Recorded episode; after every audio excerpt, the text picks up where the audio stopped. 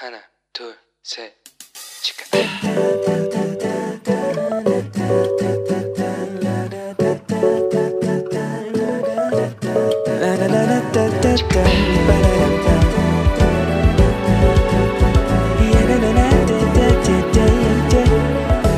Here we go. Hello，你这个星期过得好吗？我是你人生梦想应援团的头号粉丝 Annie。 讲到赚钱跟理财啊，大家一定都会想到犹太人。犹太人是圣经里面被上帝拣选的以色列人，后来留下来的一组。那目前呢，犹太人人口虽然只占了全世界人口的百分之一，但是他们却占了全世界有钱企业家比例的百分之五十啊！犹太人凭借着他们代代相传的聪明智慧，所以他们累积了很惊人的财富跟赚钱的能力。所以呢，犹太人他们成为世界上最会赚钱的民族。但是这其实跟犹太人教育他们子女的一种很特殊的方式有密切的关系。最近呢，我读到一篇在二零二零年以色列驻台湾代表科斯毕他接受未来 Family 杂志的专访里面，他的主题谈到犹太人给孩子的第一堂理财课。那科斯毕代表就讲到，他教导孩子最主要的金钱观是：金钱不是凭空而来，必须要靠自己的努力、智慧以及长期的规划。而更重要的是，要懂得赚钱，也要懂得分享。科斯毕提到，他从他的小孩八岁开始，就会给他们零用钱，并且引导他们把他们得到的这些钱呢，要分成支出、储蓄跟慈善三大部分。那这个科代表也提谈到，因为过去几千年以来，这个犹太人呢，他透过经典的学习，所以他们谨守经典里面对犹太人他有其实有非常多的限制，包括有很多职业是他们不能去做的，所以有很多的犹太人他只好去从商。再加上以色列过去的历史，其实也让犹太人相信，钱财呢是身外之物，脑袋里面所装的知识才是别人抢不走的。他们深深相信，金钱只是一种工具，而知识跟智慧才是人最重要的资产。所以呢，获得教育是对自己最好的一种投资。那克斯毕代表也指出，犹太经典当中也强调，过于崇尚金钱将会成为钱的奴隶，晚节不复，就很像中了毒瘾一样，是非常不好的。但是，当钱能够成为其他人的祝福，成为正向影响的工具，它才有真正的意义跟价值。这个就是犹太人理财的重要观念的传承。如果现在正在听着节目的你，经常为着钱不够用而担心的话，那我要分享下面十个为财务祷告的方向，希望可以帮助到你。第一是主啊，我在财务上相信你。菲利比书四章十九节讲到：“我的神必照他荣耀的丰富，在基督耶稣里，使你们一切所需用的都充足。”第二，主啊，改变我对金钱和消费的看法。因为我们现在在生活在这个消费主义里面嘛，所以我们非常喜欢啊，立刻就要满足我的欲望，立刻就要拥有，因为这样子就是我的小确幸啊！哈，那这一些呢，其实都会让我们心里面的这种物欲呀跟不满足会不断的增高。譬如我们会想说：“哎呀，我这么努力工作，那为什么我不能拥有一辆新车呢？为什么我不能住一间更好、更舒服、更大的房子呢？或者是为什么我不能享受几天豪华的旅游呢？”当然啦，享受美好的事物其实并不是不行啊，但是我们也要衡量我们的经济状况是不是已经稳定到允许我们可以去做这一些的支出了。因为最重要的是，我们的心有没有看向耶稣？好，第三呢是主啊，让我知足。当我们的贪婪啊这些不满足的念头冒出来的时候呢，我们可以经常做这个祷告：主啊，让我知足。第四个呢，就是主啊，请赐予我信心。如果发现自己想要花钱，其实是为了要给别人留下一个好印象的话，譬如说我们买一辆新车啊，或者是住更好的房子，可以让自己看起来更像成功人士的话，那么确切知道我们在基督里的身份，肯定自己是被上帝深爱着，我们的存在是有上帝命定的目的，并且我们是被耶稣基督用重价买赎的，所以我们是有价值的。这样子的一个自我肯定的想法，可以帮助我们去脱离总是想要取悦别人的这种陷阱，以免我们在经济跟情感上都走向破产。第五个呢是主啊，请给我一颗慷慨的心。耶稣在路加福音十六章十一到十二节里面曾经说过：倘若你们在不义的钱财上不忠心，谁还把那真实的钱财托付你们呢？倘若你们在别人的东西上不忠心，谁还把你们自己的东西给你们呢？贪婪会破坏我们跟其他人的关系，也会夺走我们的喜乐跟平安。更会让我们跟上帝之间形成障碍，所以要记得，我们现在所拥有的一切，其实都是上帝所赏赐的。不管我喜欢或者是不喜欢，这一切都是上帝给的。所以我们可以经常去思考，我们应该要如何更好的来使用我们现在所拥有的一切，来荣耀上帝。这会对我们有很大的帮助。第六，主啊，帮助我过正直的生活。在路加福音十六章十节里面，耶稣说道：“人在最小的事上忠心，在大事上也忠心；在最小的事上不义，在大事上也不义。”我们选择去做，或者是选择不做的每一件事，都会显露我们的品格。而我们的品格是唯一可以反映出耶稣基督形象的。上帝没有在圣经里面对诚实定下一个严格的标准。但是圣经里面说，上帝憎恶一切不诚实的行为，并且要求我们在所有事情上都要秉持着正直。当然，这也包括如何管理我们的财务。第七，主啊，帮助我在经济压力下坚持下去。要制定一个可行的预算计划，其实经常是非常具有挑战性的事，尤其是当我们身上有债务的时候，更是这样子。因为呢，消费习惯需要时间来改变，所以我们可以为自己有这个坚持下去的力量来祷告，并且我们要专注在我们自己个人或者是家庭的一个长期的目标上，这样会更有帮助。第八，主啊，帮助我把优先事项与你的旨意保持一致。当我们收支不平衡的时候，通常表示我们的优先事项摆错了位置。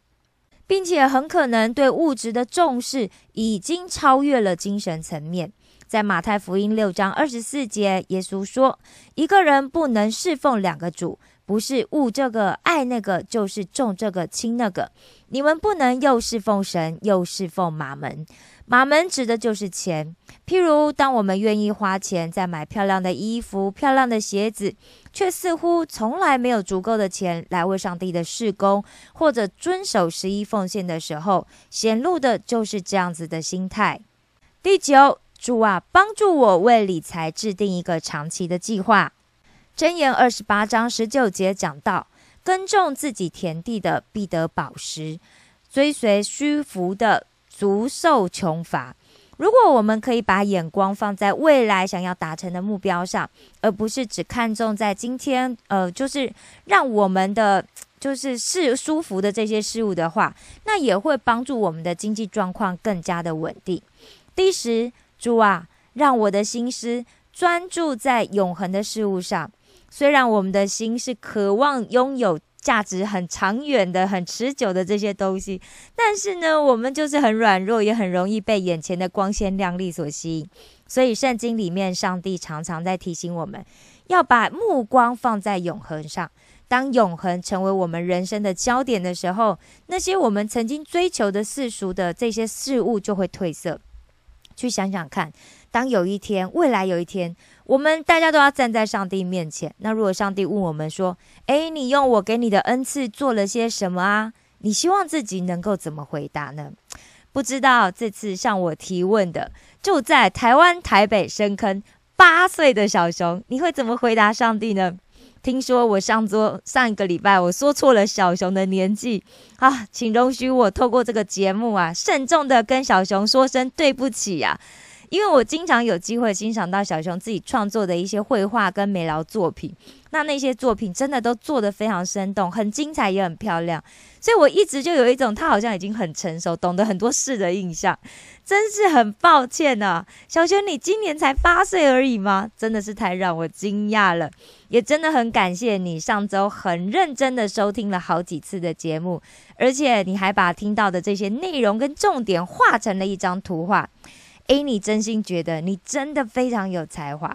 虽然我在这个节目里面讲话的速度有一点快，那可能是因为啊，这里面出现了许多你没有听过或者是不熟悉的名词的关系。那我在小故事跟约书亚读书会的时候就会讲的比较慢，你有空的时候也可以去听听看，比较一下哦。好的，上个礼拜啊，我们谈到了目前科学提出了地球与宇宙的创造是经过大爆炸、大霹雳来的。那这个礼拜呢，我们要来谈谈，我们一般会在学校里面学习到关于人是怎么来的，人是怎么被创造的。那最有名的学说啊，就莫过于是英国博物学家、地质学家、生物学家达尔文所提出的物种起源说了，对吧？那他所提出的理论呢，就是所有的物种都是从少数共同祖先演化而来的。另外，物种也会因着适应，也就是说，生物族群会经过天择演化后，在生理或者是行为这些层面，得到一个适合在特定环境生存的特征，也就是我们在讲的物竞天择、适者生存的逻辑。虽然达尔文在幼年的时候，他家里是遵行圣经的教导，那他本人呢，也曾经在父亲的安排下，在剑桥的这个剑桥大学的基督学院里面，他学习叫成为如何如何成为一名牧师的教育哦。但是呢，他在毕业的时候，接到了这个亨斯洛教授的来信，去问他说，他是不是愿意参与一趟环球的旅行。那刚好就是英国海军要为一个罗伯·斐兹罗伊船长寻求一个伙伴，来展开英国对南美洲海岸的考察。所以呀，达尔文走上了不同的人生道路。达尔文在那次的旅行里面有许多让他大吃一惊的发现。于是呢，他在取得他父亲的同意之后呢，决定成为一名科学家。当达尔文回到英国之后，他开始把他的航海日记写成书，也把他在航海过程中搜集到的很多东西送给了博物馆。那请博物馆跟其他的生物科学家帮他来确认这些生物的种类。接着，在一八四二年，他开始一点一点的把跟自然选择相关的一些想法发表在杂志上。在一八五八年的时候，达尔文收到另外一位科学家的来稿，请他帮忙发表。但是达尔文看了之后非常的震惊，因为那个文章的内容跟他多年以来搜搜集的这个自然选择的理论完全一样，所以呢，就促使了他开始跟其他科学家分享他的工作。于是他加速的去整理他的资料。他在一八五九年的四月呢，就发表了这个物种起源说。那这一本书一出版后，当然立刻掀起轩然大波，因为当时大家普遍接受的就是上帝用六天创造世界的理论嘛。虽然我有看到报道说，达尔文在《物种起源》这本书里面有写说，进化论只是一个假说，这不是真理，需要后人进一步的去验证。但是呢，后来已经演变成这是大家所推崇的一个理论哦。不过呢，根据总部在西雅图的这个基督教智库探索研究所，他们在二零一九年所发布的这个声明指出，他们从二零零一年开始发起由全球的科学家联署的反对达尔文主义的声明。那截至二零一九年的二月，已经收集到来自世界各地，包括化学、生物学、医学、物理学、地质学、人类学。古生物学、统计学和其他相关领域的一千一百多名科学家还有研究人员，他们签署了一份针对达尔文主义的科学意义的声明。那这份声明里面写道：，对于随机变异和自然选择是否能够解释生命的复杂性，我们持怀疑态度，应该鼓励对达尔文理论的证据进行认真的审查。当然呢，这里面不是全部都是基督徒，所以他们对圣经的创造论也不一定是很坚持的。但是他们都同样对达尔文主义提出了不同的看法。那首先呢，让我们先来复习一下进化论好吗？进化论呢有几个核心论点，第一呢是共同先祖论。进化论主主张生物可以从一一个物种演变到另外一个物种，那所有的生物呢都有一个共同的祖先，就像一棵大树从树干上衍生出很多的分支一样。那单细胞生物可以演化变成多细胞生物，再到动物、植物、真菌，发展出各种门、纲、目、科、属、种。第二，基因突变。进化论认为，一些突变会被融合到基因里面，这是生物演化的方式。第三，物竞天择。进化论强调，自然环境会给物种带来压力，可以适应环境的生物才能生存下来，强者生存，弱者淘汰。听起来是不是很耳熟能详呢？但是刚刚我们有提到，有一千多位各方面的专家对于进化论提出的疑问，他们提出的疑问到底是什么呢？第一，生命起源于共同祖先。我想小熊应该有听说过，人类是从猴子演变来的这种说法，对不对？支持进化论的学者，他们就提出说，人类跟猴子有一个共同的祖先，就是猿人，或者称为类猿人。那这种说法呢，就是认为人类最早呢是从真菌真核演化变成动物猿人。然后最后进化成现代人，也就是他们在所谓的智人。如果是这样子的话，演化过程一定会造就无数代差异微小的中间种类，对不对？但是到目前为止，考古学并没有发现这样子的一些中间种类。所有的生物都是像圣经所讲的各从其类。人类到现在也没有找到假设中的猿人的祖先。另外呢？在二零二二年，也有科学家进一步的提出，从鱼到人的演化过程长达五亿年左右。那先后呢，经历了这个最早的无颌类演化成有颌类、肉鳍鱼类，之后登上陆地变成两栖类和哺乳动物，最后演化变成人类。所以呢，就有网友开玩笑说：“天哪，我刚刚竟然吃了我的祖先呢！”也许小熊你会问说：“诶，可是博物馆里面不是有人类祖先的化石吗？”那让我们一起来看看这些所谓人类祖先的化石到底是怎么样。首先最有名的应该就是 Lucy 了。那 Lucy 呢，是在一九七四年在东非被发现的。它曾经被认为是人跟猿的共同祖先，也就是猿人的始祖啊。那为什么叫 Lucy 呢？因为当那天挖到这些骨骼化石还有碎片的时候，考古团队的营地里面，录音机上正反复播放着披头士的这首歌，就叫做《钻石天空下的露西》，所以呢，就取名叫做露西。于是有很多的科学家对 Lucy 的这个骨骼结构进行了鉴定。猿猴跟人之间最主要的区别就是在于骨骼的构造。那纽约州立大学健康科学中心解剖学家杰克斯特恩教授，还有兰德尔苏斯曼教授，他们在美国人类学杂志上的论文曾经提到，猿猴 Lucy 的手跟脚根本不像人类的手跟脚，因为人类的膝关节跟手脚是直的，但是呢，这个猿猴 Lucy 的膝关节跟手脚是弯曲的。那在西澳。西澳大利亚大学解剖学跟人类生物学的教授呢，也是芝加哥大学跟英国伯明翰大学教授，也就是查尔斯博士。他曾经在一九八七年华盛顿大学出版的《化石牙齿和性人类进化的新视角》这本书里面，他写道：Lucy 跟人类的祖先没有任何的关系，它只是一种已经灭绝的猿类，属于南方古猿阿法种。而这个阿法南方古猿呢，则是具有树栖灵长类动物典型的长而弯曲的手脚跟脚趾哦，手指跟脚趾啦。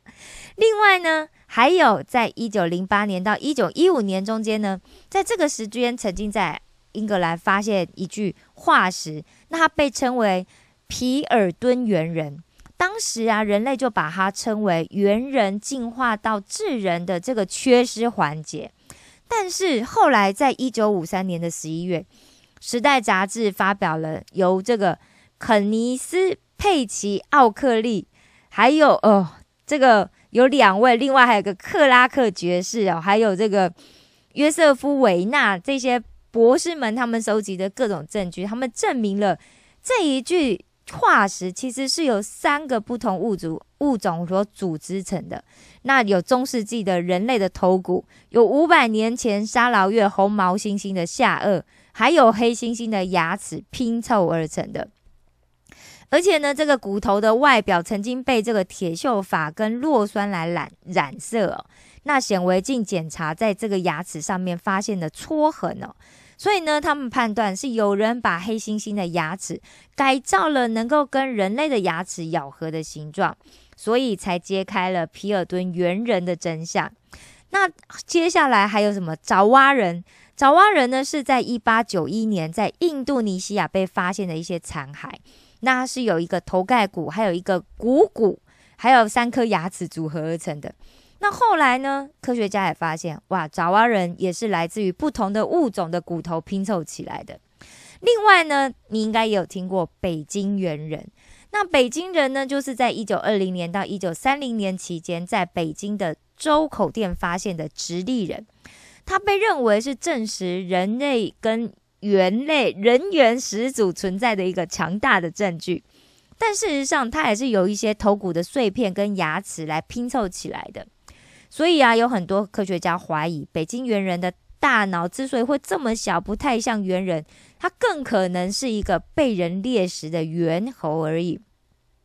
所以啊，这一些被称为人类祖先的化石，其实呢，都是从一些骨头的碎片拼凑出来的。科学逻辑上，其实并没有办法完整的去证明人类是由猿猴进化来的。那第二个疑点是什么呢？第二个疑点就是。生物进化是靠基因突变来的吗？基于进化论的理论就讲到说，物种如果要发生进化，那首先需要原始物种的某个个体发生突变。但是绝大多数的基因突变都是有害的，而一个有益的突变产生的几率呢，大概只有一千分之一。然后这个突变还需要跟这个原始物种它自己本身其他的基因相融合。而且它还要在生存竞争里面能够存活，它才有还有机要还要有机会，它得到繁殖，对不对？繁殖的意思就是不只是它自己突变成功就可以，它还要可以跟有一个配对，有个配有个配偶，对不对？然后它要生产，然后它要哺乳啊，它还要孕育出下一代，然后下一代还要怎么样继续传宗接代才可以。所以呀，一个有益的基因在群体中能够稳定下来，并且扩大的几率。几乎等于零。那假设进化一个新的物种需要十个有益的基因突变突变基因了的话，事实上其实需要的绝对不止十个。那么所需要的时间呢，是十的九十次方年的时间。哇，这么多啊！